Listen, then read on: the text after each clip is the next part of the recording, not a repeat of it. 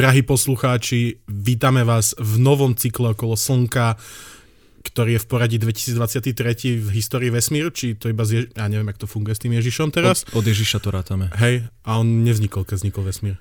Uh, nie, e, vesmír vznikol, keď vznikol Boh. A z Boha vznikol Ježiš. A vy stále počúvate slnečnú zostavu, aj keď sa to... a, takže dáme si astrologické kalendáry.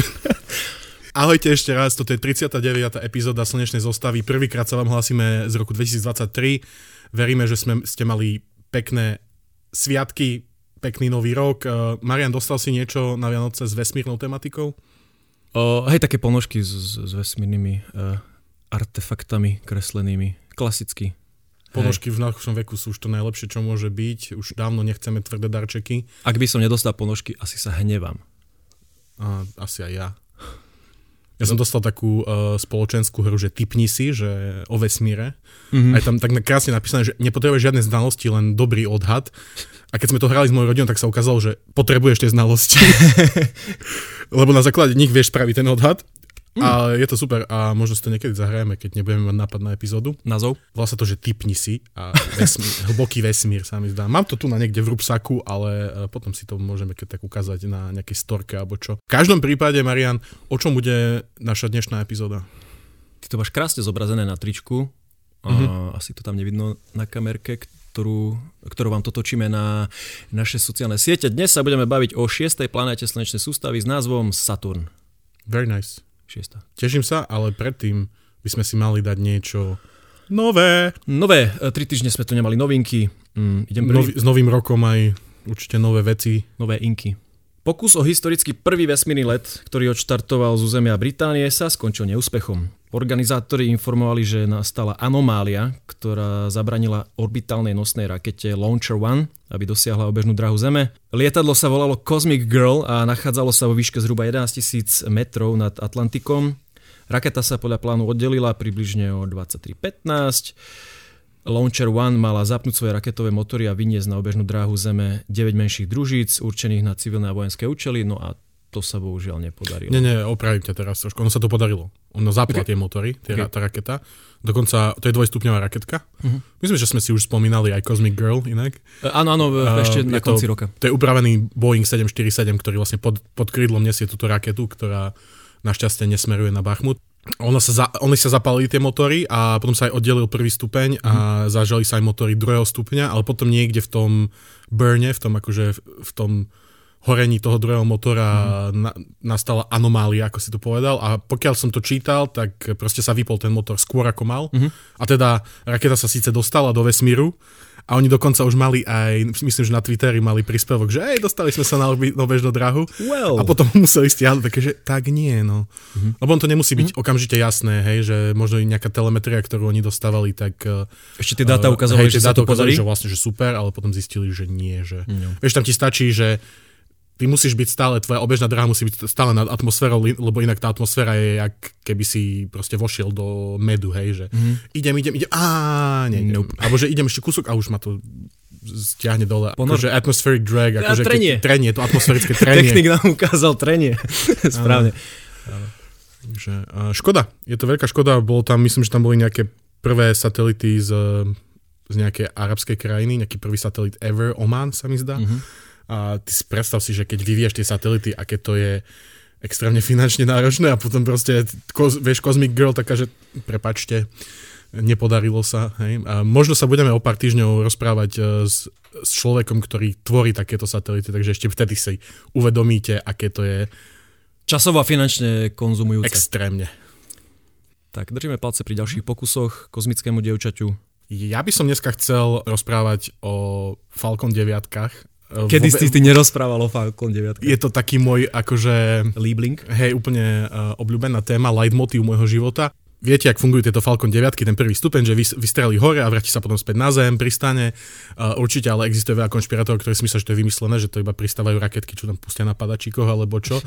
SpaceX teraz vydal, že prvé, že video, nepretržité video od štartu rakety až po pristátie toho prvého stupňa.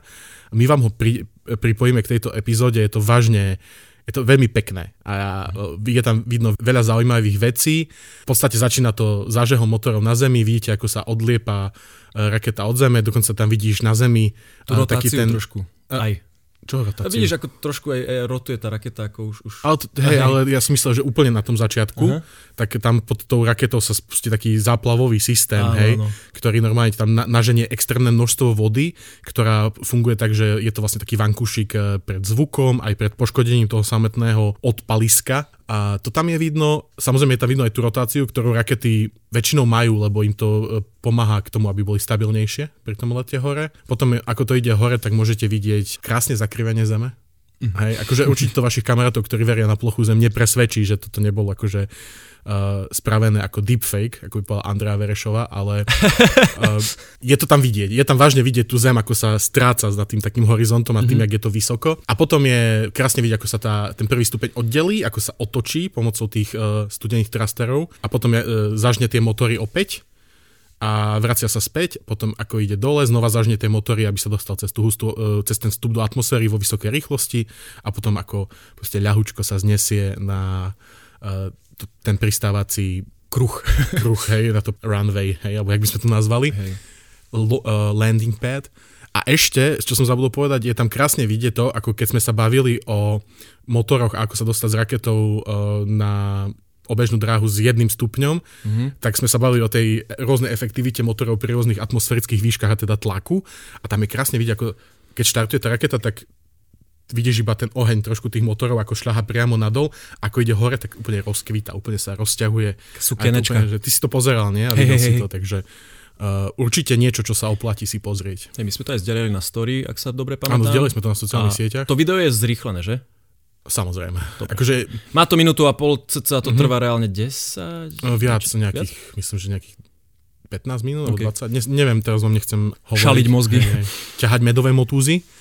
No, možno si pamätáte, ako v decembri e, na ISS unikala chladiace kvapaliny a Rusko teda vyšle k ISS e, ďalšiu loď Soyuz. Kozmická loď Soyuz MS-22 e, dopravila na ISS troch členov posadky v septembri, pripojila sa na modul Rassvet a táto trojica sa mala dopraviť na Zem v marci 2023. V polovici decembra sme však zistili únik chladiacej kvapaliny, keď sa dvaja ruskí kozmonauti chceli hm, chystali vystúpiť do otvoreného kozmu. Potvrdili, že únik chladiacej kvapaliny spôsobil meteoroid, ktorý poškodil potrubie chladiča a priemer tej diery nedosahuje ani 1 mm. Takže... Uh-huh, mikro. Mikro, hej, e, bavíme sa o takýchto škálach, na ktorých záleží. Uh-huh. No teda tá MS-22 mala zobrať tých e, kozmonautov naspäť, ale urobí to až e, Soyuz MS-23 v marci a v prípade, že Rusko nebude môcť vyslať e, ďalšiu loď Soyuz, tak e, je tam možnosť, že to urobí SpaceX na svojej lodi Crew Dragon podľa agentúry Reuters. Istému bývalému riaditeľovi Roskosmosu musí veľmi teraz e, navierať žila na čel. Jasne. Ale tí, inak tí kozmáči sú dvaja Rusi, jeden Američan, takže na mhm. tú rovňou zeme ešte priateľstvo funguje pravdepodobne. No taká znudecnosť by som povedal. Keď mali Rusi niečo vlastné, tak... Ale nemajú, lebo korupcia, priatelia. Um, čo som chcel? Áno, uh, moja ďalšia novinka je Ver alebo never o Falcon 9. Ale my sme si to viackrát spovedali minulý rok, že SpaceX malo veľké, veľmi veľké očakávanie od toho, že koľko raket sa im podarí vypaliť uh, počas uh, predchádzajúceho roka, počas roka 2022.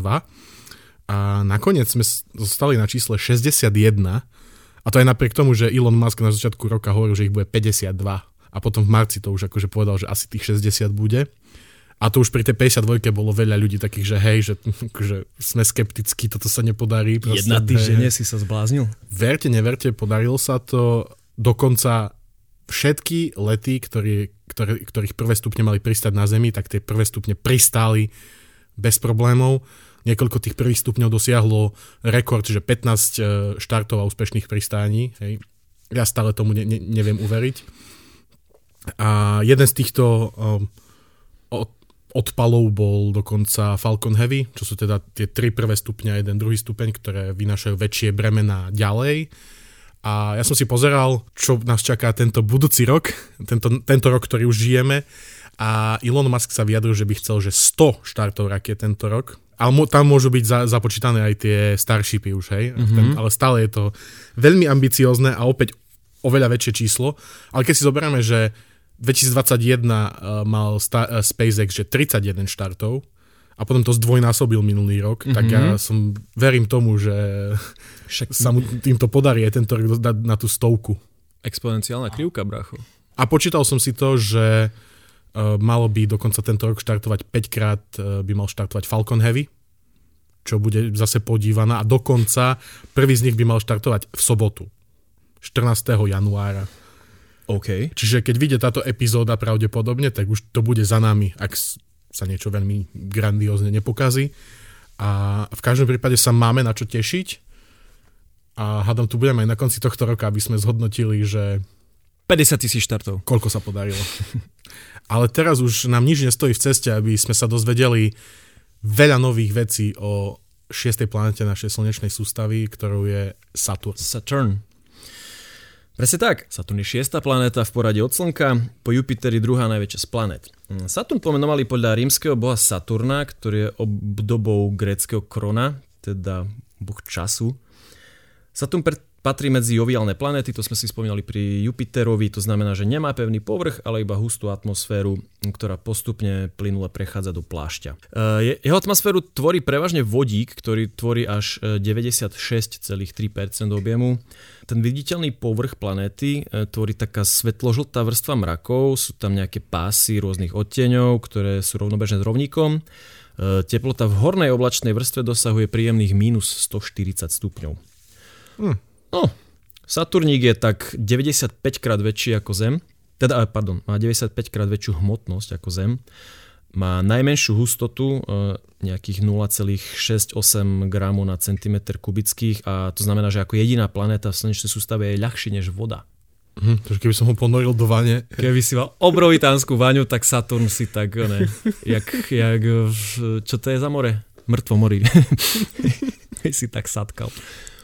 A, a ne, ani mi rukavníky nepotreboval. Vieš prečo? Lebo mal prstence. yes. Hej, áno, je, je známy tou svojou mohutnou sústavou prstencov. Tie hlavné môžeš pozorovať zo Zeme s malým ďalekohľadom, keby si chcel. My sme si ho vlastne aj s, našim, s našou stelou kúkali na Saturn, nie? Myslím, že ešte nie. Respekt, e, viem, že sme boli na kopci na Heimburgu, Jupiter sme videli, ale Saturn sme už nezachytili, keď bol Mhm, tak vtedy mhm. blízko seba. E, Není to easy zamerať planetu na nočnej oblohe. Áno, ja viem. To hovorím pre nich. Okolo planety máme početnú rodinu mesiacov. Najväčší je Titan, ktorý je väčší ako Merkur. A je to zároveň jediný mesiac v slnečnej sústave, ktorý má hustú atmosféru. Doteraz poznáme 83 e, mesiacov. Uh, My vás môžeme nasmerovať v tomto článku. Teda nasmerujeme vás v tomto článku na rozhovor, ktorý som robil s pánom z NASA. S pánom Ktorý- Haberom? Bol sa Haber. Nie Habera, Haber. Bol som zmetený teraz. Áno, kde sme sa rozprávali o misii Dragonfly, teda uh, Báška. Váška. Myslím, však počkaj, mali sme o tom aj mali sme o tom aj osobitnú časť. Epizódu sme nemali iba ten rozhovor, Áno, ak sa nemýlim. a ktorá poputuje na, presne na tento Titán, kde bude robiť veľké výskumy a veľa vedy. Presne tak. E, Saturn okolo Slnečka obehne raz za 29,46 našich rokov. Mm, Vieme ho ľahko pozorovať na oblohe. Myslím, že v súčasnosti už zapada príliš skoro a už, už ho veľmi... Neviem, či ho vidno, ale je to skôr také, že 50-50. Myslím, skôr že už po zotmení už je taký nad horizontom, že už... Hej, hej, hej. A Jupiter ešte stále tam je. Mars máte celú noc. O, aký je krásny teraz ten Mars inak. je nádherný. Niekde okolo súhvezdia Bíka sa mi zdá. Anyways, späť k Saturnu. Je najvýraznejšie sploštenou planetou vďaka svojej nízkej hustote a veľkej rýchlosti rotácie. Takže rovníkový priemer máš až o 10% väčší ako polárny. Jedným z vysvetlením je teda rýchla rotácia a skôr tekutá ako pevná fáza vodíka v jadre. Hmm, a podobne ako Jupiter aj Saturn vyžarujem väčšie množstvo energie ako dostáva od Slnka. Planetka sa skladá z 75% vodíka, 20% helium, e, sú tam nejaké stopy metánu, vody a amoniaku, klasicky. E, To zloženie je podobné ako tá pôvodná hmulovina, z ktorej vznikali všetky ostatné planéty. Jadro je pravdepodobne z kovového vodíka. Je tam teda taký obrovský tlak, že vodík, ktorý je bežne plynný, sa správa ako kov. Má teplotu okolo 12 000 kelvinov. či tak dvakrát viac, ako má Slnko na povrchu. No a ak by ste si chceli e, teda e, v hlave tak premietnúť, že ako ďaleko je Saturn od Zeme, lebo všetky tie nákresy v encyklopédiách sú také, že všetko to ide za radom v rovnakej mierke, tak Saturn je až dvakrát ďalej od nás, ako, teda od Slnka ako Jupiter. E, miliarda 500 miliónov kilometrov. Jeho os je od kolmice na ekliptiku sklonená o 26,7 stupňa, to je o 4 stupňa viac ako Zeme a jeho dráha okolo Slnka je eliptická, veľmi blízka kruhovej aj zároveň treťou najpomalšie obiehajúcou planétou, samozrejme po Uráne a Neptúne, ktoré sú ešte ďalej. Saturn sa okolo svojho si otočí za nejakých 10,5 hodiny, s čím sa radí medzi planety s najkratším dňom. To by bola pracovná doba, brášku. Ale teplo. Abo zima. A teplo alebo zima. Jak teda vznikol ten Saturn? Pravdepodobne vznikol rovnako ako Jupiter v tom našom protoplanetárnom disku pred cca 4,6 miliardami rokov. Sú dve hlavné teórie, to sme si pomýlali aj pri Jupiterovi, že ako vznikla, buď to je teda teória akrécie, tá hovorí, že v tom protoplanetárnom disku zliepali prachové častice do čoraz väč- väčších celkov, nabalili sa do veľkosti niekoľko tisíc kilometrov. Tieto železno-kamenné zárodky sa tvorili aj v miestach obrých planét a je možné, že ich, ich vzniku došlo skôr ako vzniku zárodkov našich terestrických planét. No a keďže mali veľkú gravitáciu, strhávali zo svojho okolia plyn a prach, ktorý sa nabaľoval na tieto pevné jadra. Výpočty ukazujú, že Saturn sa mohol sformovať o niečo bližšie k Slnku, Mm, vo vzdialenosti asi 7,3 astronomické jednotky a vplyvom gravitačných por- poruch Jupitera sa vzdialil až na dnešných 9,5 astronomické jednotky. Teraz máme druhú teóriu, teória gravitačného kolapsu a tá hovorí, že veľké planety nevznikli postupným zliepaním, ale veľmi rýchlým zmrštením sa z hluku, podobne ako vznikajú hviezdy. Podľa tejto teórie bol vznik týchto joviálnych planét veľmi krátky proces a v prípade Saturna to mohlo trvať iba pár storočí. Čo je vo vesmírnej mierke absolútne, že... Takoj. Tak. No a tie veľké Saturnové mesiace vznikli pravdepodobne podobným spôsobom ako vznik kamenných planét. No a keďže Saturn je od Slnka už oveľa viac vzdialený, tak v nejakej fáze jeho vzniku teplota nestúpla na také vysoké hodnoty, ako má Jupiter napríklad. A následkom toho sa ani tie ľahko taviteľné látky z toho pôvodného disku nemohli vypariť a preto podstatnou zložkou jeho mesiacov je ľad a voda vo forme ľadu sa mohla uchovať aj u tých najbližšie obiehajúcich mesiacov. Saturn má taktiež magnetické pole. Objavila ho sonda Pioneer 11 v roku 1979 to už je dávno. Má oveľa menšiu intenzitu ako má Jupiter a je najslabšie zo všetkých magnetických polí plynných obrov. O niečo málo silnejšie ako magnetické pole Zeme. Tá magnetosféra siaha ďaleko do priestoru.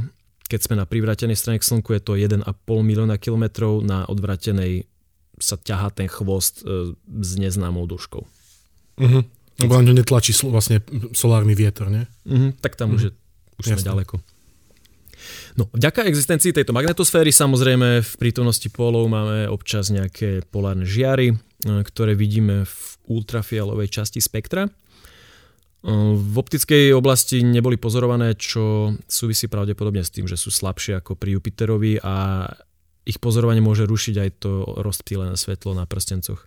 No a pozorovania sondou Cassini a napríklad aj Hubbleovým ďalekohľadom ukázali, že polárna žiara Saturna je odlišná od polárnych žiar iných planét. Tento polárny prstenec často nie je spojený, má taký tvar neúplného kruhu a udrží sa dlhšie ako na Zemi. Dokonca sa vyskytujú tieto polárne žiary aj v stredných šírkach na osvetlenej pologuli a, a zatiaľ nevieme prečo. It's a mystery. Máme za sebou magnetické pole, ideme nižšie, ideme do atmosféry. Atmosféra Saturna pozostáva vy, takmer výlučne z vodíka a helia. Hej. Máš tam vodík 96,3%, máš helium 3,25, takže máš tam zvyšné nejaké pol percenta napríklad kryštalický amoniak alebo maličké množstvo metánu a iných uhľovodíkov. My sme si celý čas mysleli, že tá Jupiter je asi žltý, lebo to tak vyzerá z diaľky, ale zistili sme, že nie. Lebo keď okolo obiehala sonda Cassini, tak sa tá atmosféra zobrazovala ako modrá. A, a to je pravdepodobne spôsobené rozptylom slnečného svetla, tzv. Rayelovým rozptylom e, na molekulách atmosféry, podobne ako je to u nás na Zemi. Preto je obloha modrá. Preto je obloha modrá. A teda aká je tá skutočná farba? Tak modrá asi. Keď, keď si blízko pri planete, javí sa ako modrý. A Lebo keď si ďaleko, tak je tak je žlutý. taký hnedasto Tak, žlutý, hej. tak, tak špinavý blond. Melír? Mel- Ombre? Hej, Melir z 2001. No a ešte by som chcel povedať, že na Zemi sa teda to svetlo rozpiluje na molekulárnom dusíku a kyslíku a v atmosfére Saturna je to zase na molekulárnom vodíku. A dokonca severná pologuľa je oveľa výraznejšie modrá než južná. Je to možno spôsobené tým, že tá južná pologuľa obsahuje oveľa viac mrakov, ktoré sa podielujú na tej žltej farbe. Mhm. V Saturnovej atmosfére máme vetry, samozrejme sa dobre napapkal, tak to tam vanie rýchlosťou až 480 metrov za sekundu. Pre trošku lepšiu ilustráciu to je nejakých že 1700 km za hodinu. Hneď sa lepšie ilustrujem, no. Čo to vyše mach, nie? Ja by som si to skôr chcel predstaviť, že porovnaj to s vetrami, ktoré, vieš, vanú na Slovensku alebo v Košiciach, vieš. Však, čo, keď už máš 100 km za hodinu je to, že disaster. No, A tu máš 1700. No a tie vetry vejú prevažne východným smerom a je rýchlejšia ako napríklad rotácia jadra. Ono, tie vetry sa prejavujú aj tým pohybom mrakov a vytvárajú také tmavé pásma oblakov na tej oblohe, ale sú, nie sú až také kontrastné ako na Jupiteri mm, kvôli metánovému zákalu. vysvetli nám me- metánový zákal. No je, je vo, veľk, e, vo veľkých výškach atmosféry e, toho Saturna sa tam nachádza ten metán a ten nám znemožňuje sa pozerať. Teda, že oni tie pruhy by tam aj boli. Boli by tam, ale my ich nevidíme kvôli Zákalu. z- Kvôli zákalu, hej. Mhm. Vieš, máš zákal, nevidíš. Dobre, Klasik. zakal sme všetci zdraví. Zákal, zákal sme zdraví, všetko dobre. No, máme tu ešte zaujímavé polárne útvary, okrem tejto polárnej žiary. O, na Kekovom observatóriu objavili žeravý polárny vír. Prvý prípad žeravej polárnej čiapočky v slnečnej sústave Mm, a ide o najteplejšie miesto na planete, paradoxne.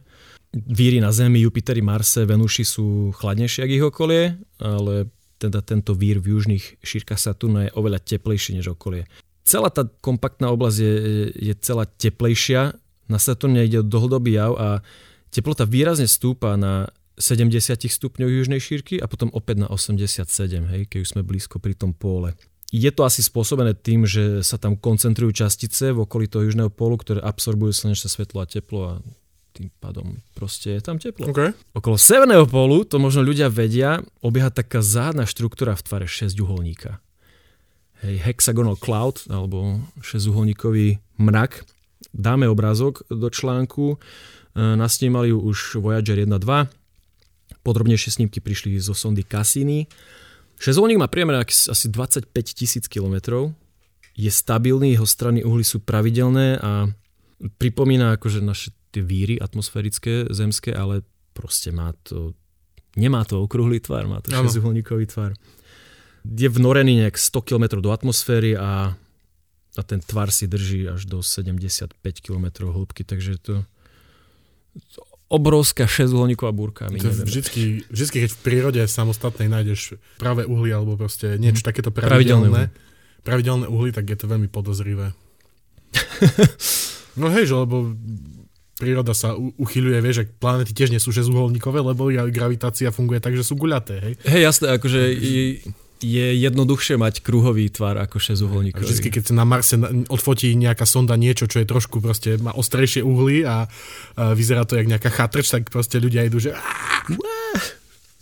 A pritom je to len hra to, toto je veľmi taká vec, že som zvedavý, že čo za tým je, lebo to ešte, predpokladám, že to ešte Mhm. nie je vysvetlené absolútne, že čo, čo je za tým. Neví sa. Uh, Saturn má aj ročné obdobia. Leto tam nastáva, keď je naklonený sl- k Slnku tak, že Slnko je v rovine s prstencami. Tie lúče dopadajú pod menším uhlom ako v zime. Tieto dve ročné obdobia sa stredajú približne raz za 15 rokov, ale v podstate sa nijak neprejavujú, čo je spôsobené vplyvom atmosféry a, a vnútra Saturnu. Avšak vo výskyte mohutných búrkových útvarov badáme takú periodicitu.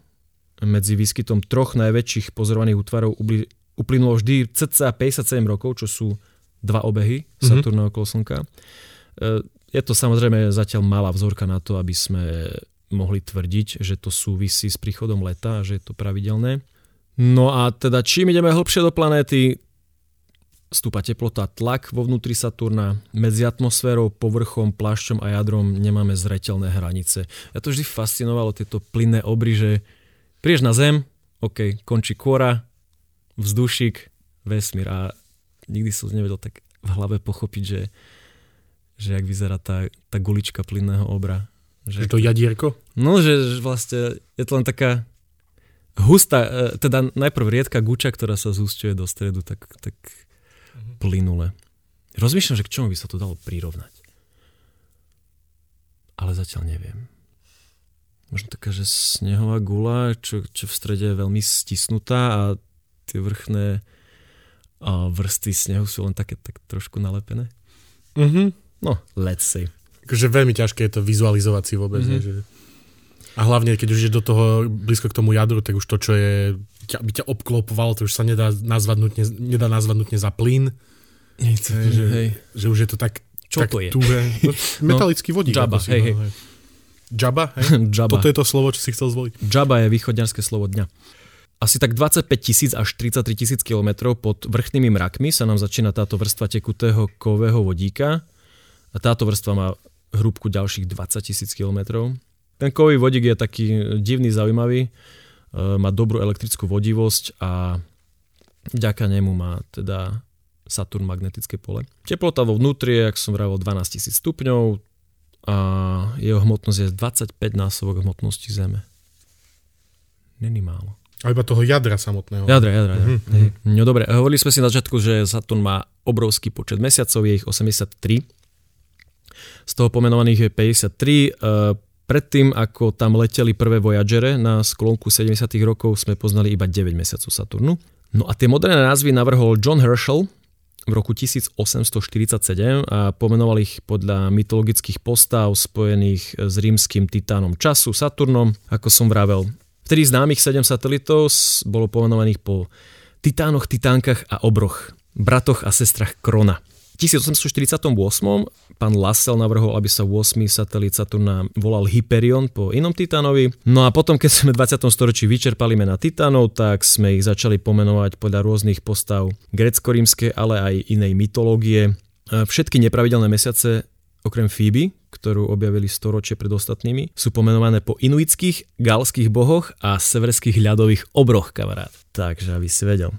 Zaujímavé je, že niektoré asteroidy majú rovnaké názvy ako mesiace Saturna, hej, napríklad 55 Pandora, 106 Dion, 577 Rea a tak ďalej. No, tie čísla sú, tuším, poradia, akom boli objavené. Dokonca ešte tri ďalšie asteroidy majú rovnaké názvy ako Saturnovské mesiace, ale pre rozdiely v pravopise, ktoré Medzinárodná astronomická únia natrvalo určila, že Kalypso mesiac bude s C a asteroid 53 Kalypso bude s K, hej.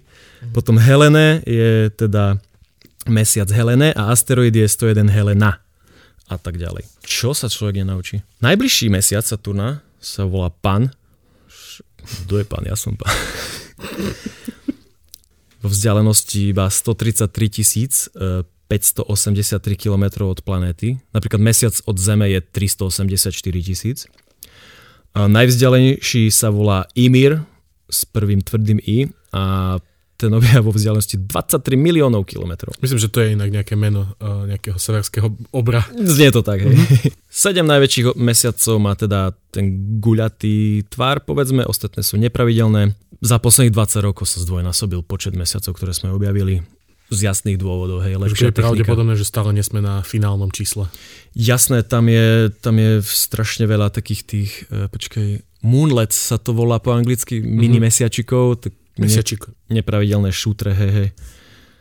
Najväčší som spomínal je teda Titán, jeho polomer je 2575 km, čo je viac ako polomer Merkúra, to je sranda.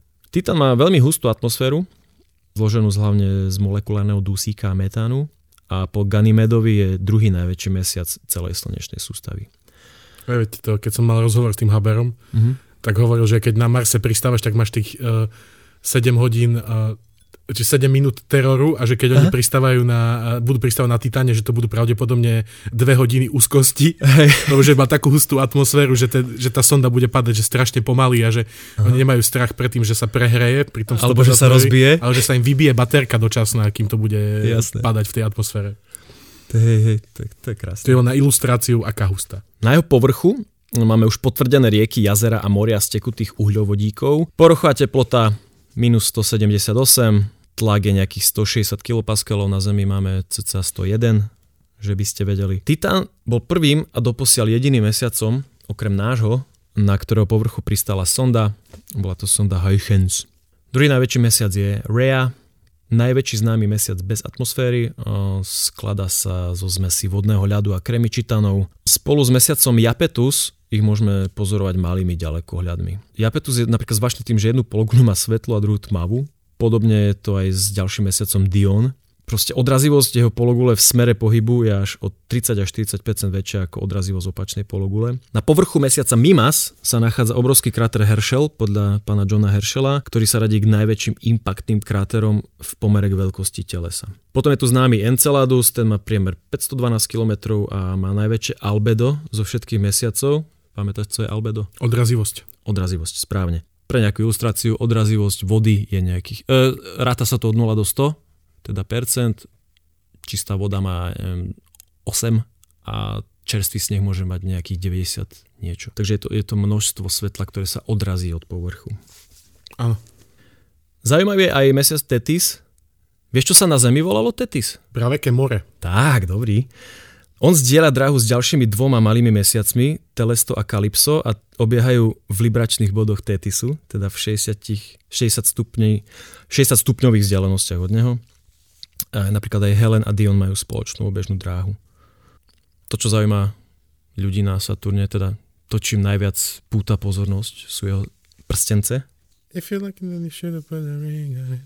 If you like it, then you should Uh-oh. No Saturn bol kedysi význačný tým, že, že iba on mal prstence, respektíve iba on mal objavené prstence. No až v roku 77 sme začali sledovať nevýrazné prstence okolo Uránu a následne aj pri Jupiteri a Neptúne. Teda Saturn ich má výrazne jasnejšie. Oni sú tvorené takým množstvom drobných čiastočiek od veľkosti prachu až po nejaké kusy s rozmermi desiatok metrov. Najčastejšie sú to kusky hornín, ktoré sú obalené ľadom. Čiže pravdepodobne nejaká pravdepodobne to bola nejaká divoká minulosť, nie? že sa tam rozbili nejaké planetky, maličké mesiačiky a vznikol z nich takýto prstenec, nie? O jeden odsek sa k tomu dostanem. Á, áno. Jasné. Hej. Mm, Každá častica toho prstenca obieha planétu samostatne okolo rovníka. Pri obehu sa riadia Keplerovými zákonmi, to znamená, čím si bližšie, tým máš rýchlejšiu dobu obehu. Tie najrýchlejšie sa otočia okolo Saturnu za 5 hodín a najvzdialenejšie raz za 2 dní. Pôvod teda prstencov dodnes nie je úplne známy. Podľa jednej teórie sa mohli sformovať prirodzene z nejakého toho pôvodného materiálu protoplanetárneho disku. Iná teória hovorí, že to môže byť rozpadnutý mesiac. Tie prstence sa smerom od planéty delia, teda delia a pomenúvajú podľa písmenok e, smerom od planéty D, C, B, A, F, G, E. Sú oddelené medzerami, ale ani v tých medzerách nie je prázdny priestor. Vyplňa ich množstvo tenkých, riedkých prstencov, v niektorých aj obiehajú mesiace. Tento komplex prstencov je široký asi 250 tisíc kilometrov. Jeho hrúbka je maximálne 3 km, takže to fakt, že taký... Wow, že to som nevedel. taká, Dobre. taká čepel korčule. Mhm, úplne, že... Ostrie noža. Ostrie noža. No a ich hmotnosť predstavuje percento hmotnosti mesiaca, aby si si to vedel predstaviť. Najvýraznejšie prstence sú pomenované A a B, tie môžeme vidieť aj zo Zeme a, a medzi nimi je medzera, ktorá sa nazýva Cassiniho delenie. Mm, niektoré najbližšie mesiace Saturna teda obiehajú aj vo vnútri Saturnových prstencov, napríklad obežná dráha mesiaca Pan je situovaná v Enkeho medzere. Najvzdialenejší prstenec E končí teda v najvzdialenejšej, najväčšej vzdialenosti od planéty a je to cca vzdialenosť mesiaca od Zeme. Takže tak. No jak sme prišli na to, že Saturn existuje? Prvé historicky doložené pozorovanie planéty spadá do obdobia okolo roku 650 pred Kristom z oblasti Mezopotámie. Dokonca ešte v zachovanom texte sa spomína zákryt planéty mesiacom, čo už ako... To by som si pozrel. No, že mesiac prechádza popred planetku počas nejakej noci. Musí byť Čo bol minulé, nie? Nebol s, s Marsom konjunkcia mesiaca? Môže byť, hej, ale nevidel som to akože real time, vieš. Ako to ovplyvnilo tvoj život? no, mal som ťažšie obdobie, ale polepšilo sa mi zdravie. No, Galileo Galilei v 1610 ako prvý pozoroval teda neobvyklý tvar planéty, ale on ešte nevedel, že sú to prstence a myslel si, že ide o trojplanétu. On mal ďalekohľad s 32 násobným zväčšením a mal nedokonalé šošovky. A tie prstence, on si myslel, že sú to také mini planetky po bokoch. Aj to tak zakreslil na nákres, že veľká gulička, v bok, z boku malá gulička a z druhého boku malá gulička. No a pri ďalších pozorovaniach si všimol, že oni miznú, hej, tým ako je tá, tá planéta natočená s tými prstencami, tak v istom bode ich ani nevidíš. Chudák do konca života si to nevedel vysvetliť a až v 56. teda 46 rokov neskôr prišiel Christian Huygens, no on už mal 50 násobné zväčšenie a... Lepšie šošovky. Lepšie šošovky. No objavil Saturno najväčší mesiac Titán, dokonca sa mu presne podarilo určiť jeho obežnú dobu. No a potom už o nejakých 20-30 rokov sme objavili ďalšie 4 mesiace Japetus, Rea, Tetis a Dion. V 1675. Cassini Giovanni Domenico Cassini, objavil tmavú medzeru v prstenci a teda na jeho počesť ju nazvali Cassiniho delenie. No Herschel teda zmeral sploštenie planéty a teda, že ten rovníkový priemer k polárnemu je tak 11 ku 10. No a teraz sa presunieme nejakých 300 rokov neskôr a skúmame Saturn sondami. Ako prvá e, teda planetu navštívila sonda Pioneer 11 v 79.